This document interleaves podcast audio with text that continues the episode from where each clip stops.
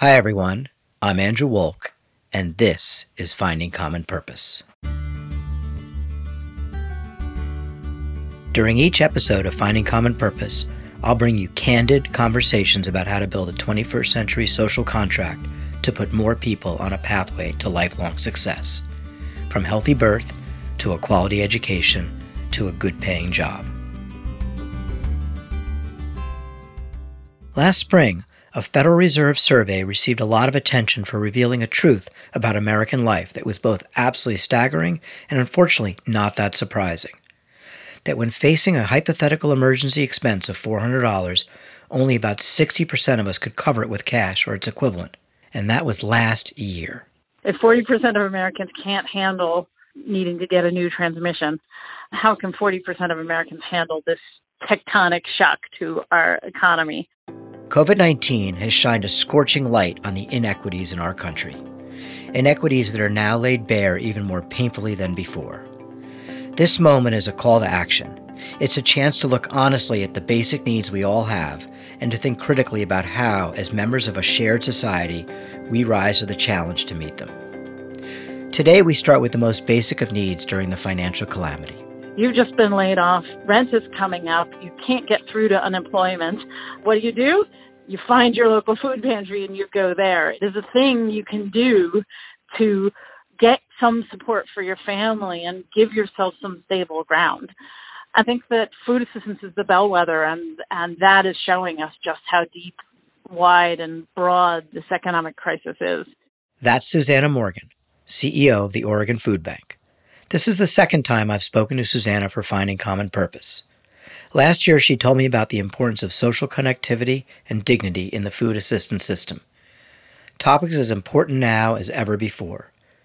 And you'll hear more from that conversation later. Right now, though, in the midst of this crisis, it's the numbers that are on Susanna's mind. This is just like nothing I have ever seen. 24 years in food banking, we are seeing at least a 50% increase in the number of people that we are serving. And in some places, that number is running more like a 300% increase in the number of people asking for food assistance. It is incredible. And so, of course, we have to get more food more quickly um, and in a safe manner and a socially distanced manner throughout our system. And we've just been heads down trying to do that. And we've seen three big adaptations. The first is um, really limiting the number of people coming through a food pantry and extending hours and making sure fewer people are going through the food pantry so that you can maintain some social distancing. The second one is is to move the entire distribution outside um, on tables or on pallets so that you've got more space uh, to work in and to maintain social distancing. And then the third one is is to move towards these great big football field size distributions of um, food boxes. The benefits of food box distribution is that you can serve people very quickly in a socially distanced way. The downside of food boxes is that they are they're anti-equity. Um, you can't possibly know ahead of time what people what food people need, um, what they eat, what's culturally relevant to them, what their dietary needs are, what they've already got in the food pantry, what they know how to cook. One person can't make that decision for another person, and the the less similar their cultural backgrounds or medical backgrounds, the more likely it is that you will make bad decisions on that person's behalf. And so they're a choice of last resort when it comes to providing food assistance to our neighbors in a way that will honor their food eating patterns and needs. I, am curious, how are you finding to be able to meet the the massive increase in demand that you that you just described? Where where are you able to to to crank up your get the food and crank your supply chains up the way the way you've been able to?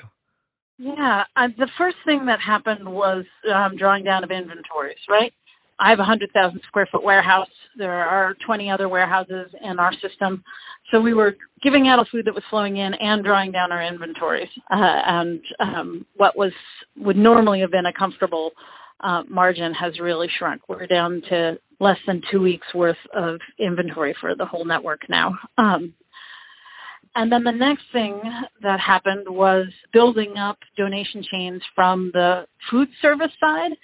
So usually the food systems that provide the restaurants and the institutions aren't a great source of donations for us. We are more likely to get food from the manufacturing side or the food um, retail side, the grocery store side. But of course, at least in Oregon and in many places across the country, the the schools are shut down, the um, universities are shut down, and so there's a source of food um, out there. So getting connected into that food and getting that sequestered off into the food assistance system. And then the, the third wave is purchase. And we, in normal times, we distribute 2 million pounds a week across our network. It's the very, very best of buying power. That's a million dollars a week in um, uh, purchase. And uh, frankly, for me, for a couple of weeks, I just I didn't know how I was going to do it. I didn't know how in the world I was going to raise enough money to be able to do that. And then the state of Oregon allocated our system $8 million, um, which is reimbursable to a large extent by FEMA. So thanks to FEMA and the state of Oregon, we are good for eight weeks at a million dollars a week um, for food purchase. And when does that end? Uh, end of May. And there is a source of food coming in from the federal government, from a couple of the stimulus packages, the Coronavirus Families First package and the CARES Act. More money was allocated to purchase food and distribute it through a USDA commodities program called the Emergency Food Assistance Program, or TEFAP, which we run all the time. It accounts for 20% or ish of our food um, in a normal year. Uh, and so that was going to nearly double that source of food. So our goal was to get through the quarantine time um, and to get through until the time that that food started showing up. And the question in my mind is, do I have a gap between this source and that food? And then will that food be enough, right? Depending on where we are in the cycle. Uh, will I still have a gap even with that food? Yep. Yep. Take me back, Susanna, to right when this all started to happen in terms of realizing the the link between the lack of any real substantial savings of any sort and knowing that this crisis was going to have a dramatic impact on your demand. What what was the was there a single moment or a conversation or something that that made you be like wow this this is far more than i ever ever realized i don't i don't recall a kind of an epiphany Andrew. What I recall is being as frightened as I've ever been in my entire life for those first two weeks of quarantine. Uh, I actually put up on my wall here the Mark Twain quote Courage is not the lack of fear, it's acting in spite of it. Because I, um, I was so scared. I was so scared that we would fail our community. I was so scared that people were going to run out of food and we weren't going to be able to help them. Um, and I just and living in that fear for weeks because it's my job. It's our team's job to make sure that we are the last place of help. Um, that someone doesn't miss a meal because their community cares enough about them to make sure that a meal gets to them and I was, and nobody knew. Nobody knew how long it was going to last. Nobody knew how deep it was going to be. There was new stuff coming out every day. I didn't know if I was half of my staff were going to get sick, um, uh, and we couldn't move food. There were so many things unknown. You're just living in fear and just going, okay, well, what's the next problem in front of me? Let's solve that, and moving from that one barrier to the next barrier to the next barrier. So, um, I want I want to spread it wide, and and I'm just curious. Do you think that there is an opportunity to think differently about basic needs? Do you think there's an opportunity to think differently about food insecurity? To recognize that because of that Federal Reserve report, that you know, if if we paid more attention to what seems like, you know, a vast majority of Americans should have, that we'd be able to handle things like this more easily, let alone the fact that they just should have their basic needs met. And um, what do you think? What do you what do you think if you can even go there at this moment when we're still in the crisis? Yeah, I can. Um, We've been focusing on four flows during this the flow of food, the flow of information, so people know where the food is, the flow of support to our network so that every piece of it stays open, and the flow of change, because every crisis brings structural change. Um, and sometimes that's short term, important um, public policy structural change, but also just historically. Uh, the Lunch Act, I went and looked up the bill once, and it said in the bill, as a measure of national defense, because too many young men were disqualified for active military duty in World War II because of malnutrition. So every crisis gives us an opportunity and an obligation, I think, to to push the change in a direction that drives down hunger and drives up justice. I don't know what it's going to look like yet. We'll see where the conversation and narrative goes, and we'll put our shoulders at wheel. Susannah Morgan spoke to me from the offices of the Oregon Food Bank in Portland. When I spoke with Susanna last year, she was also thinking about food assistance and the American narrative. There is this fundamental American belief of pull yourself up by your bootstrap, that people can climb the economic um, ladder if they try hard enough. That if you're not climbing the economic ladder, that it is somehow your fault. And I think there's a lot of data to disprove that. One being that the strongest indicator of whether you will live in poverty is whether you grew up in poverty. It's still our, our myth, our foundational myth, right? And it's a myth across all economic ladders that folks who are at the high end of the economic ladder look down and say, you ought to be trying harder. And folks at the bottom of the economic ladder look around and go, I ought to be trying harder. I'm trying as hard as I can. Why is it not working?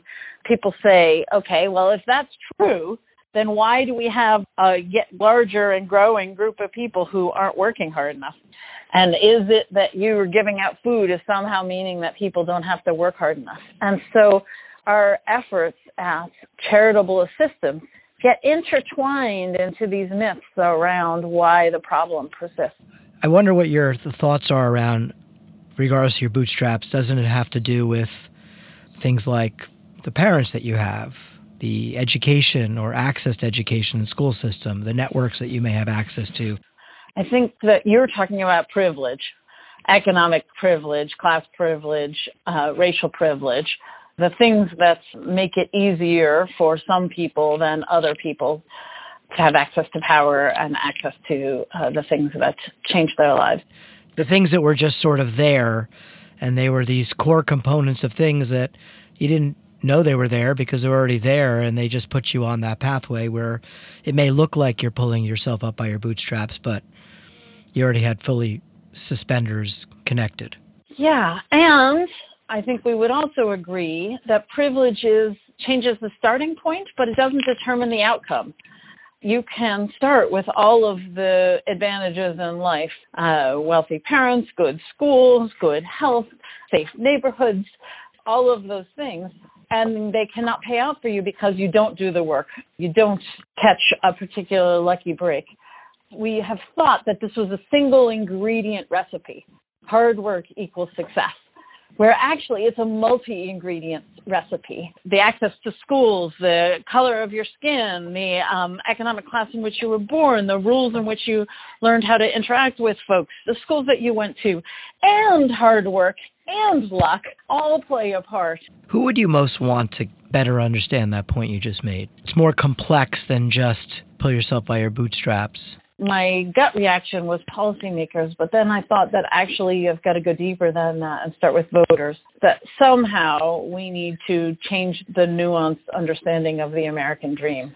We have been talking here at Oregon Food Bank about stigma, about the stigma around asking for food assistance which is still very real, and we still hear it regularly from people seeking food assistance about how hard it was to come for the first time and how you didn't want to be standing in that line and how you really hoped your friends wouldn't see you. No matter how much we work and we will continue to get better at this to create spaces that feel welcoming and friendly and culturally appropriate. It is not a place anyone wants to be. And so we've been thinking about how do we change the narrative? How do we change the story of hunger and poverty in this country from one of primarily individual responsibility. If you're poor, it's because you're not working hard enough, to primarily one of systemic responsibility. And all of these inputs that you take for granted if you have and desperately need if you don't have are just boulders in your path, mountains in your path. And for us to have those conversations without ever eliminating individual responsibility as one of the ingredients in this recipe, because of course it is, but it is not, in many cases, the fundamental be all. Uh, how do you think about those two different parts food for today, tomorrow for a family? Um, I think they're both essential, but ultimately we'd like more of the latter and less of the former. How do you guys um, think about those two parts of the work that you do on a day to day basis, particularly given the complexity of the many issues that are being faced by the people that you're providing support to for today? I want to answer that by talking about another fundamental shift in our understanding of our work.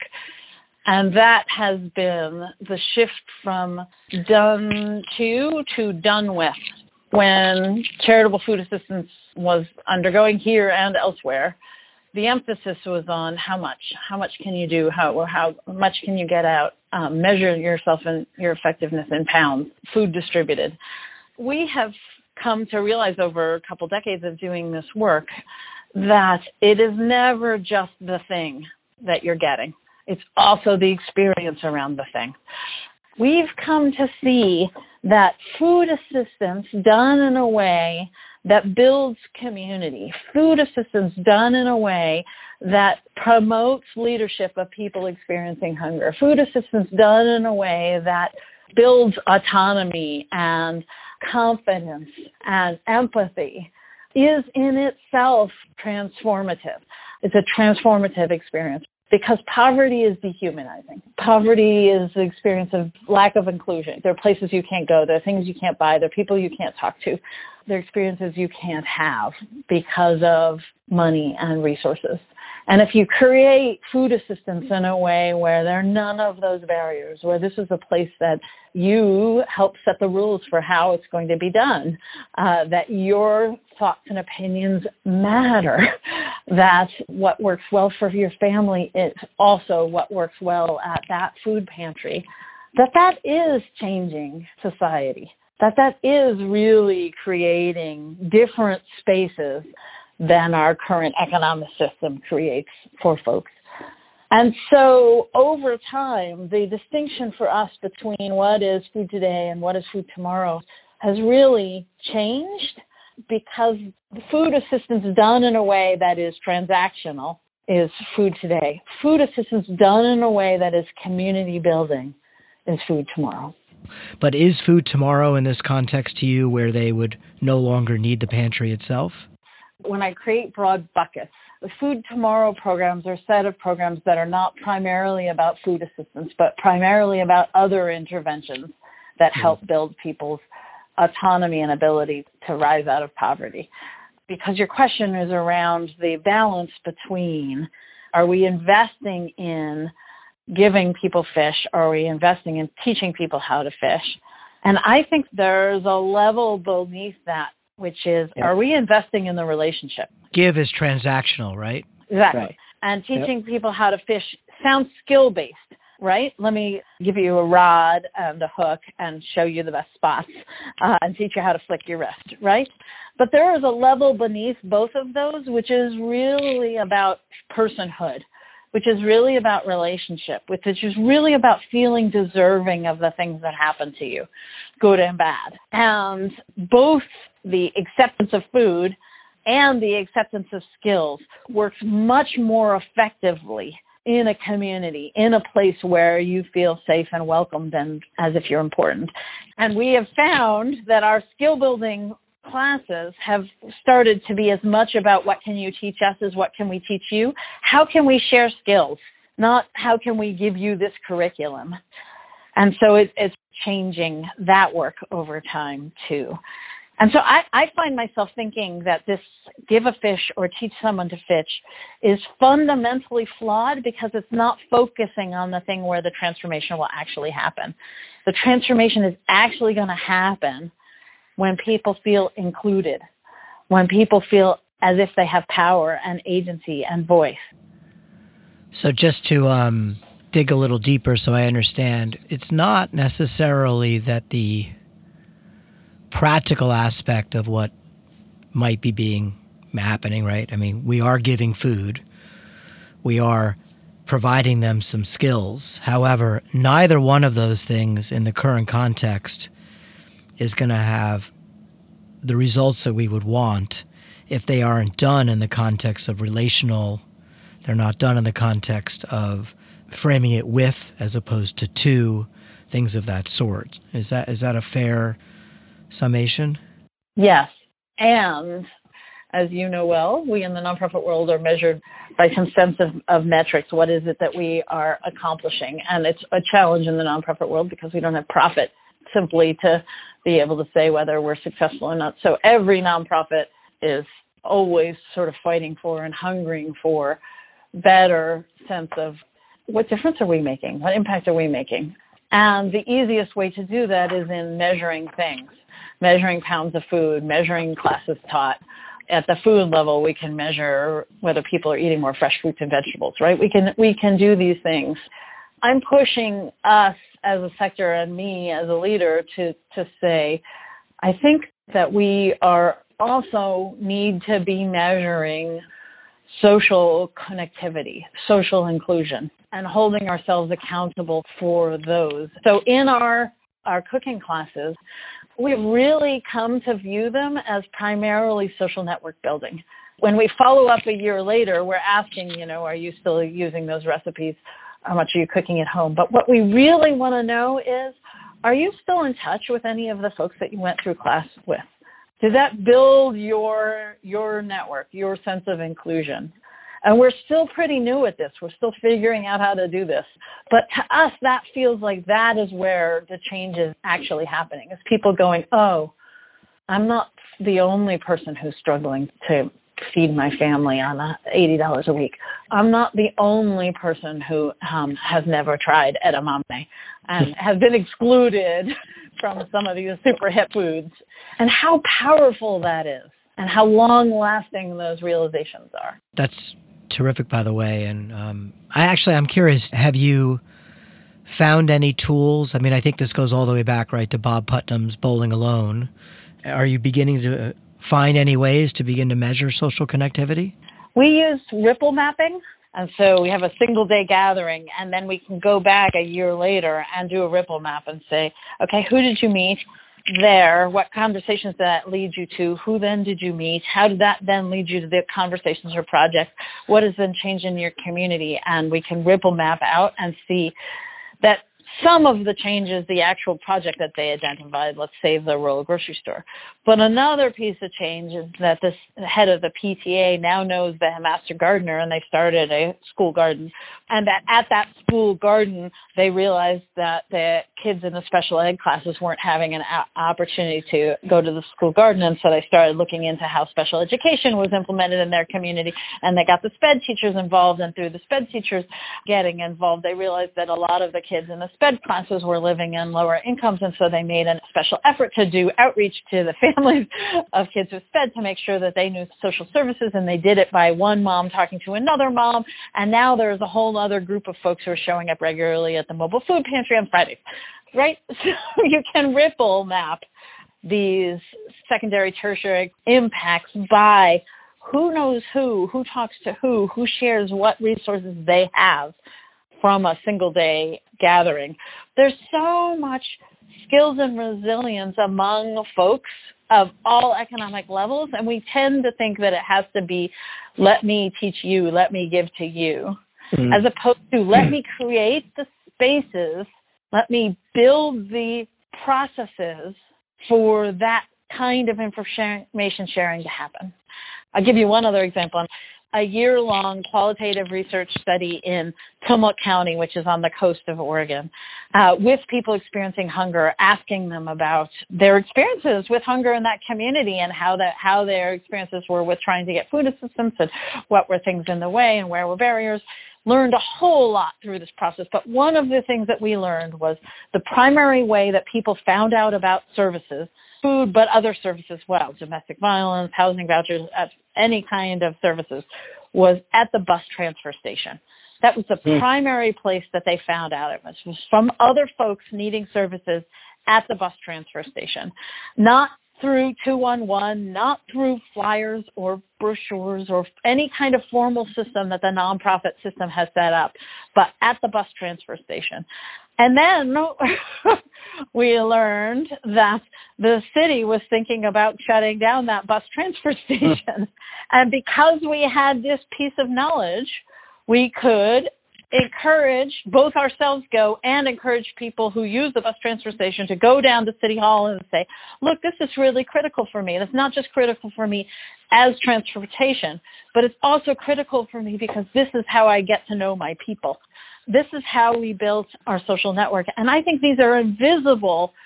These places where folks who are living at the bottom rung of the economic ladder, those places are invisible to people who aren't at that rung. We have to lift them up. We have to honor them. And we marched on City Hall and said, not only do you not shut down that bus transfer station, but we would like funding for outreach workers to be able to go and hang out at that transfer station right, right, and talk yep. to folks regularly. That's a great segue to when you think about, you know, your fellow peers and their people that are working with them in programs, when you think about foundations, I'm just curious if there are, beyond what you've said, what, what you'd like to see them maybe doing differently as it relates to, you know, seeing more progress. Oh, well, for foundations, I would say, could you please give us multi year unrestricted funding? Could you invest in our vision of where we want to go without asking for very tight program uh, requirements and reports. Give us the opportunity to decide what we think is the most critical thing year by year. So that would be an obvious one for, for funding. We spend a whole lot of time trying to break our work up into small, chewable chunks. And what's standing in the way of that one, in your opinion? Because people want to say, "Hey, I helped build that garden." Right. Not, "Hey, I helped realize the vision of Oregon Food Bank." Or or the broader vision of the change that they may even want to see of which Oregon Food Bank is a key component of it.